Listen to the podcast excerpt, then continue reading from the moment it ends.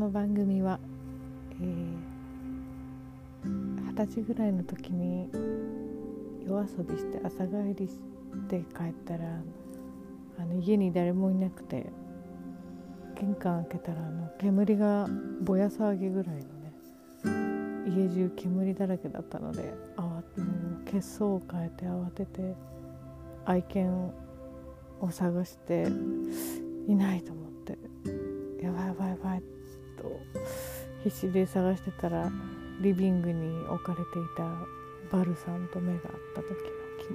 気持ち、ね、髪をやっぱりね、張り紙しておいてもらわないと困りますよね。今日はですね、久しぶりにこの間授業で、私のやっている講座の授業でヒプノセラピーをね、学んでくださってる生徒さんに実習で久しぶりにかけてもらう側を体験したんですけど、またやっぱりヒプノってすげえなっていうね、改めて思ったので、それをちょっと語らせていただきたいと思い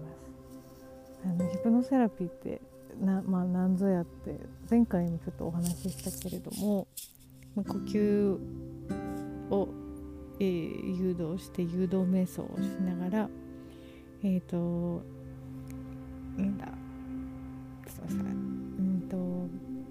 毛食べちゃった。よし。寝落ちする寸前の脳波ですねをキープしながら、そこにこうセラピストが話しかけていくと、潜在意識とか、魂レベルで体験した記憶だったり、経験したこと、過去の思いっていうのがこう蘇って、もうその人になりきって喋るたりもするんですけども、本当にね、これなんか今までのヒプノセラピーのイメージって、ね、こうなんか癒しが必要だったり、トラウマがある人とか、そういう人が受けるものっていう印象とか、あと催眠療法って聞くとテレビで見るような催眠術とかをイメージする方多いと思うんですけど、やっぱりこれからの時代すごくこれもっと流行って広まってってほしいなと思うセラピーの一つなんですけど、セラピーっていうこう概念をもう取っ払ってですね、本当の自分に出会うとか、自分の魅力とか個性とか、今回の人生なんで生まれてきたとか、そういうこう自分を知るためのツールとしてで、合法的ですごくナチュラルに、シャーマンになれる体験ができるんですよね。誰しもがそういう風になる素質とか才能を持って生まれてきたっていうのも体験してもらえると思うんですよ。なんだろうな、ヒッピー時代のは世界でもね、LSD とかそういうドラッグとかが普通に合法だった時代があると思うんですけど、シャーマンとかはアワヤスカだっけ、ね、そういうものを使ったりとかして宇宙とつながったりとか、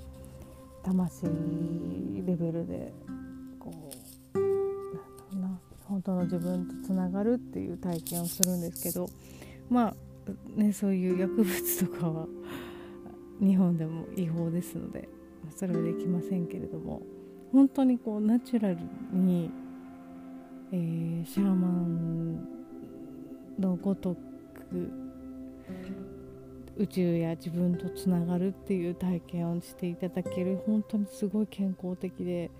もう神秘的で最高に面白いものだと思ってるんですけど、それでね、この間かけてもらって、私はもう結構もうネガティブなものとか、こう過去の未解決なこととか未消化な問題とかないので、もう結構ポジティブな感じの内容になるわけなんですけど、どっからだっけ、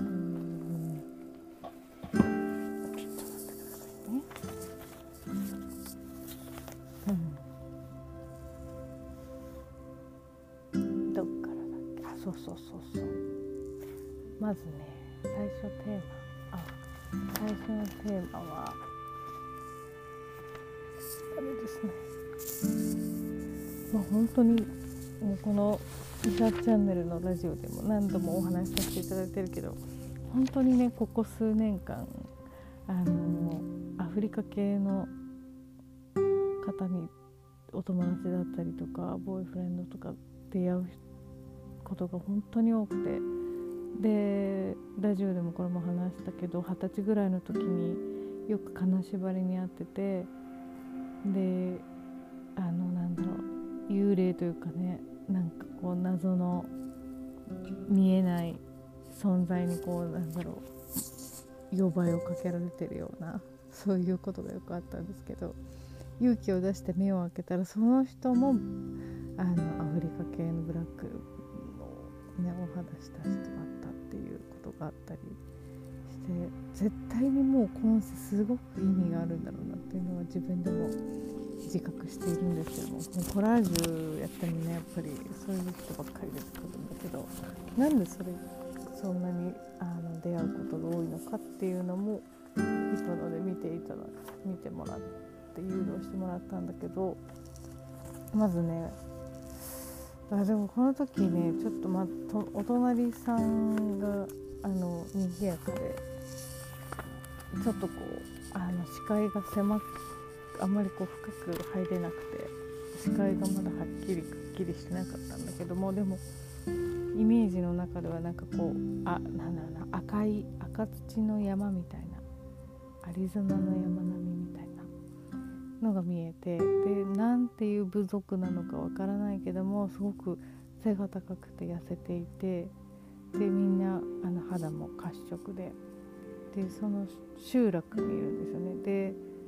男性は棒みたいなもの、細くてなんかちょっと装飾されたような、先っぽがこう狩りもできそうななんか尖ってるものを持ってたんですよね。でそれは何ですかって聞いてくれたんだっけな。そしたら狩りにも使うし、歌ったり踊ったりする時にも使うみたいな。で女性たちはなんか座ってね、みんなほぼ全裸なんですけど、赤ちゃんにおっぱい飲ませながらマットとかなんか布製品を編んだりとかしてて、で私自身の格好はなんか裸足で本当布切れ1枚を腰に巻いてるような感じで、でお名前は何ですかって聞いてくれたんですけど、そしたらもうパッとサウジっていう言葉がパロッと出てきて、で最初に名前を聞いてくれた時は自分自身は16歳だったんですよね。で何かの訓練をしていて、狩りかな、なんか狙いを定めて大きな動物みたいな狙いを定めてる練習をしてたんですよね。でなんか本番は今日だみたいな話してて、でなんか象ぐらいの大きいものを捕まえて食べると、でこれはなんかたまにしか取れないとか言ってましたね。でも野菜も育ったり、完全自給自足ですよね。で、ちょっと年を取ったシーンに移ったのかな。そしたらもう完全ポリアモリなんですよね。で妻が8人いて、子供がね26人ぐらいいるような感じだった。でそれぞれこう藁でできたようなお家があって、でみんな部族はたくさんの妻とか子供を持っていて、で火の周りに座ってるんですよね。で村中の人が出てきて踊ったりとかして、もうすごく楽しそうです、平和で。で動物を今日食べるために火を焚いてると、でみんな談笑して楽しそうで、でなんか若い子はね相撲みたいな、なんか組合というかなんかスポーツみたいなのしてたりとかで、その村の中ではなんだこれ、他とはたまにある、何でしたっけ、そうで、この前世の人生で一番印象的なところに飛んでもらったんですよね。そしたら今度また赤土の山の中の洞窟みたいなところが出てきて、で洞窟の入り口になんかこう犬みたいな狼のような、なんか真っ暗なんだけど何かこう犬みたいな四足歩行の動物がいる感じがしたんですけど、それで何かをなんかそこで発掘しようとして掘ってるんですよね。で15人ぐらいの人たちで男性ばっかりなんだけど、みんななんかせっせと掘ってる。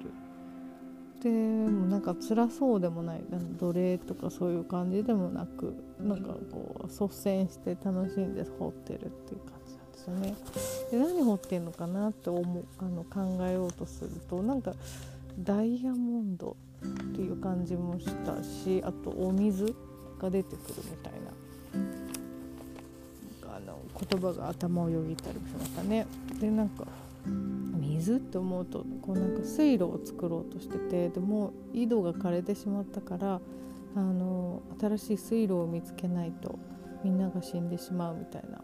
思いが込み上げてきましたね。で集落から1キロメートルのところをみんなが掘っているんだけど、それを私は見ているっていう。でなんでそこから水が出るのが分かったのかって聞いてくれたのかな。そしたら私はシャーマンだから分かるって、夢で感じる時とか動物が知らせに来ることもあるし、あと家族的に遺伝子的にもみんなシャーマンで、目覚めた人からこの能力は使えるんだって話をしてましたね。で一番簡単なのは究極に自由になることで、愛を縛らないこと、そうすれば感性が戻ってくるって言ってましたね。で最後にヒプノセラピーって最後その前世がなくなる瞬間、死ぬ瞬間っていうのを体験してもらうんですけど、これもねやっぱり死生観とか生きるとか死ぬとかね、そういう価値観、死ぬことに対してすごく恐怖心ある人って多いと思うんですけど、ヒプノでその死を体験してもらうっていうこの、イメージの中だけどね、体験してもらうことで本当に生きる意味とか命の使い方とか死生観がすごく変わると思うんですけど、でこの、集落の長の私がですね、前世の私が横たわっててみんなに見とられてるんだけど、やりきったって感じで、いや後悔することも本当何もないって思う気持ちでしたね。でなんか笑ってる、なんか笑いが込み上げた感じですけど、で現代の人と死生観がやっぱ違うって話してて、でみんな目がキラキラしてるって、死ぬことはお祝い、死んだらみんな極楽に行く、ただ先に進む、送り出すことなんだっていうこと話をしてましたね。でお先にどうぞって言って、なんか白い布をお腹にかけて、で月桂樹の葉っぱをねその上になんか置いてもらうなんか儀式みたいなねしてもらったな。でその葉っぱの匂いもねふわっときて、で金縛りみたいな感覚でなんだけど、背中からふわーっとなんか今回はね軽くなってましたね、死ぬ瞬間ね。で私はその今回の死ぬ時に次に生まれ変わったら何をしたいかっていうふうに聞くことがあるんですけど、そしたら私はやっぱり現代で世直しをして、ポリアモリー、ポリガミのマインドをこう広めるお役目があると。でこの前世の村にあった愛の形を現代に持っていこうとしていると、それが最大の使命であると言ってましたね。でロールモデルになると。で黒い肌、ブラックピープルの人たちの DNA を残そうとしている。宇宙人に近くて、でやっぱり身体も能力もかなりやっぱり高いってその時話してたな。で地球の愛の形を持っていこうとしてる、200年待ったって言いましたね。差別が終わるって、で女の人から幸せになっていくって、みんなが優しくなっていくって言ってました。これも面白いね、やっぱ前世って本当にそれがあるかどうかわかんないですけども、でも本当にねペラペラペラペラ口が勝手に動くんですよね、不思議で。あとね地震の未来の話もね見てもらったんですけど、あんまりこう内容を話すと、ね、これ聞いた人が怖くなっちゃうから、まあ、あんまり内容は言わないですけど、まあ、いずれ来るかもしれない、このやっぱり、ね、日本ってやっぱ地震大国ですので。でもこの地震をもし回避する方法があるとすれば、やっぱり愛のレベルが今低すぎるって、愛の次元を高くして、地殻変動を起こせと、で歌って踊れって、天のうずめがふわっと出てきてね、もうみんなもっと歌って踊って楽しめっていう、で愛の次元を上げなさいっていうふうに天のうずめが言ってましたね。よいしょ。あとね、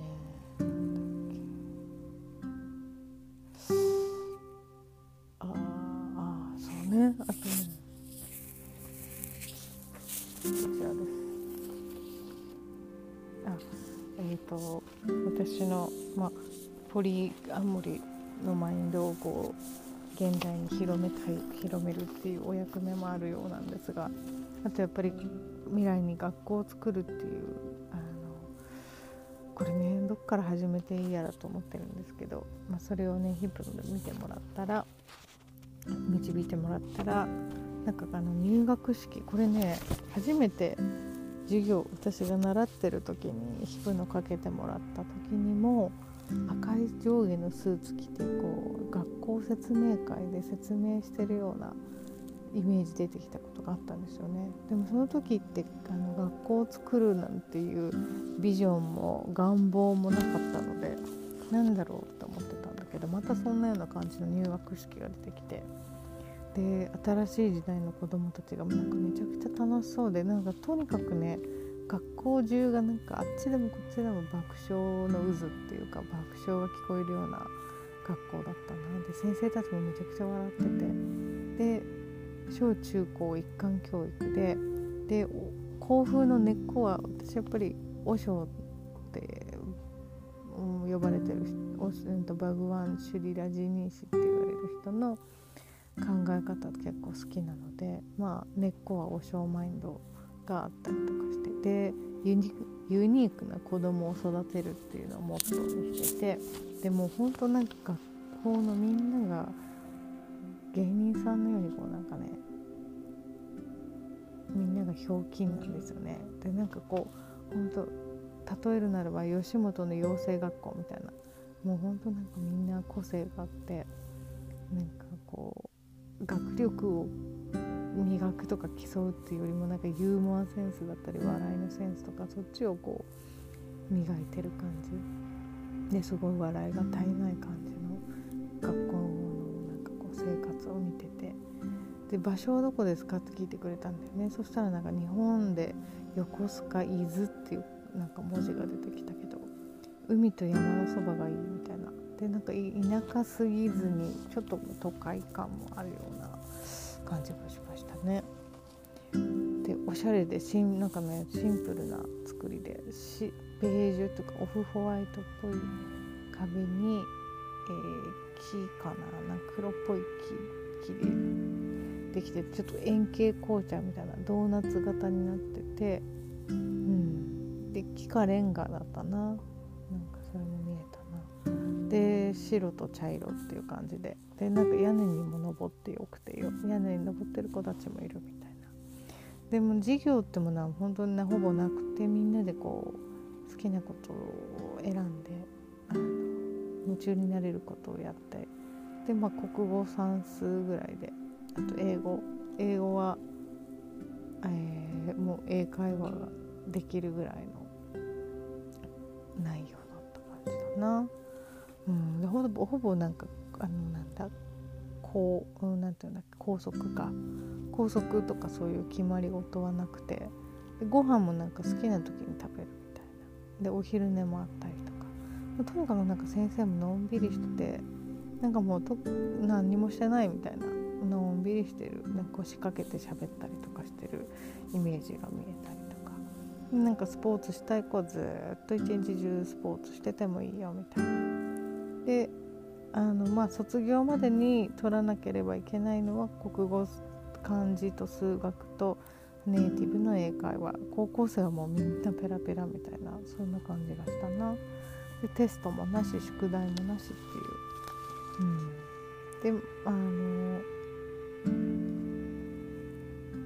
マインドは国って書いてある、なんだっ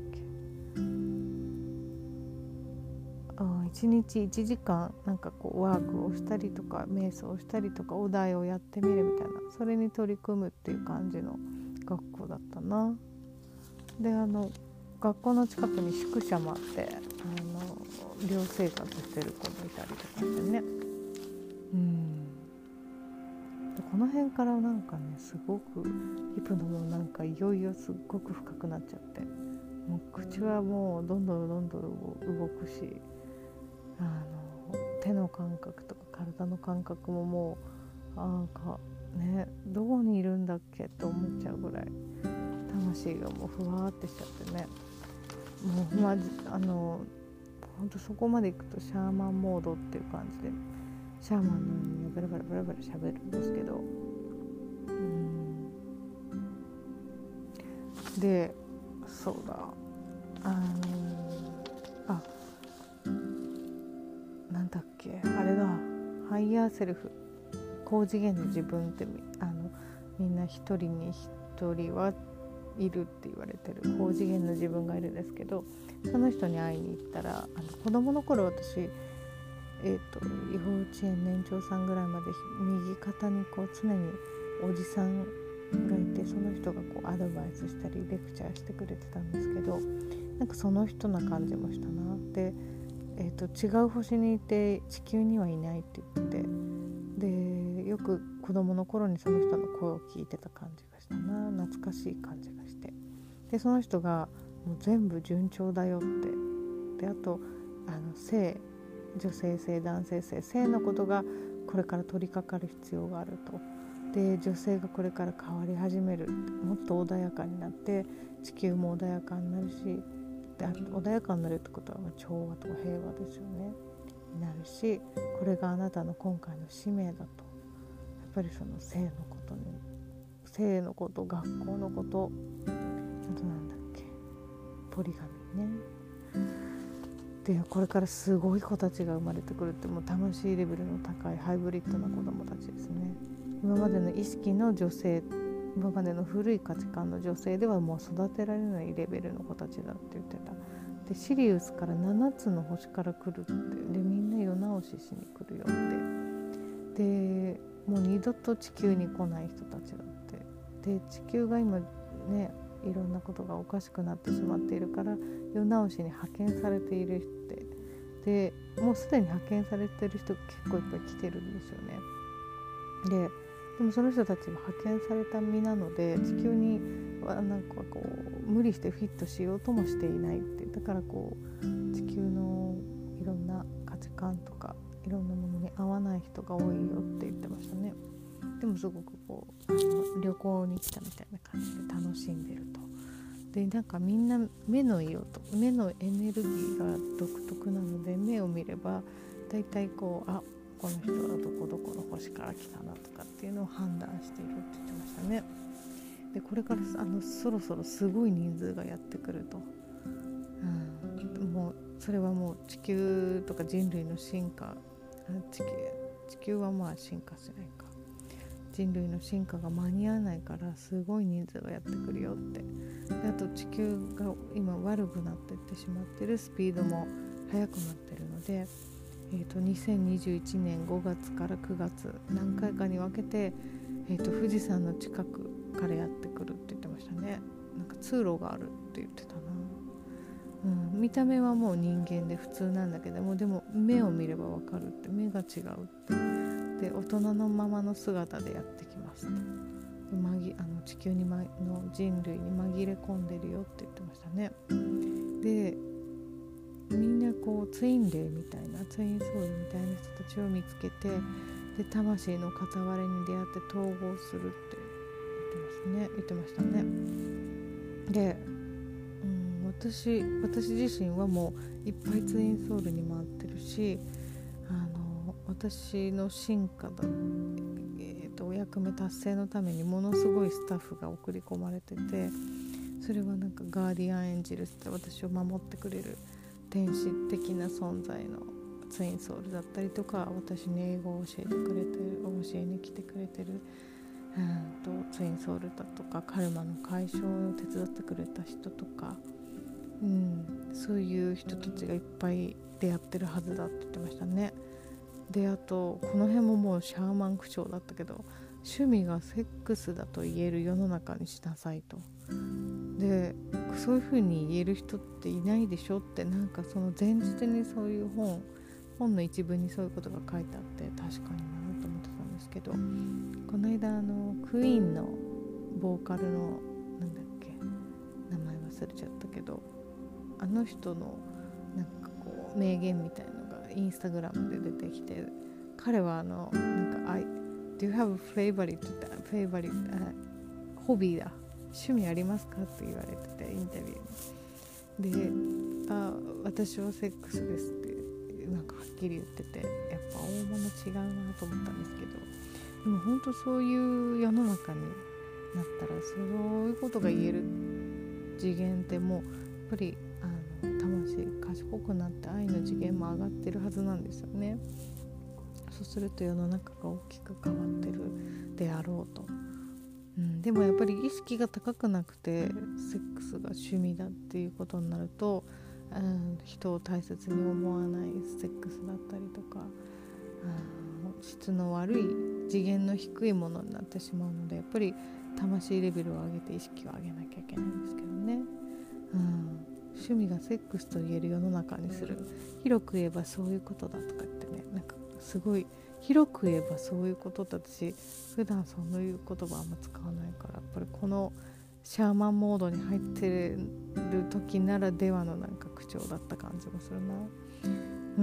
で、私自身3年以内にもっとメディアに出ることになるよって、本書いたりドラマになったりとか映画を作ったりとかで世界中に広がっていくみたいなことも言ってたな。で、そうこうつい最近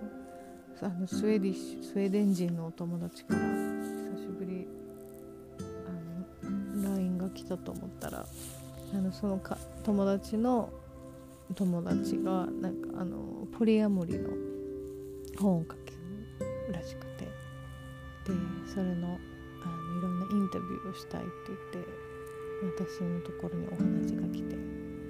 初めてインタビューをこれから受けるんですけど、企画書を見させてもらったんだけど、それ見てもやっぱ時代が物神一夫一妻制のね、一人に対する愛からもっと無限の広い愛に変わっていくんだろうなっていう感じがして、すごいワクワクしたんですけどね。この久しぶりヒプノをかけてもらって、私もいつもかける側なのでお客様とかね、クライアント様がこうなんか本当にかかってんのかなって、なんか勝手に自分の知識の中でポロポロ言っちゃってるんじゃないかっていう風に思われる方が多いんですけど、そんなことないよって話するんですけど、久しぶりやっぱりかけてもらうと私もベラベラ喋るから、これなんか昨日見た本のこと言ってんのかなとかって思うんですけど、でもね、これまでの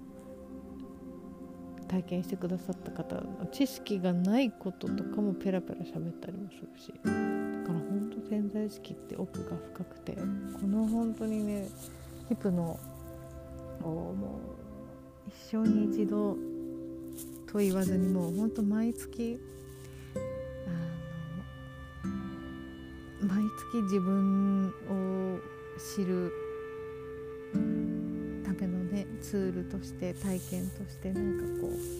うもう学校でカリキュラムに組んでもらうぐらいね、なんかもう全国民に体験していただきたいなと思ってます。で、ヒプノセラピーっていう言葉がでも昔からあるんですけど、なんかイメージ的にこうセラピーっていうことがこう強調されちゃうと、なんか私には別に関係ないなって思っちゃう方多いと思うんですけど、いや本当にもう多くの人にこのね、すっごい神秘的でなんか不思議なんだけども、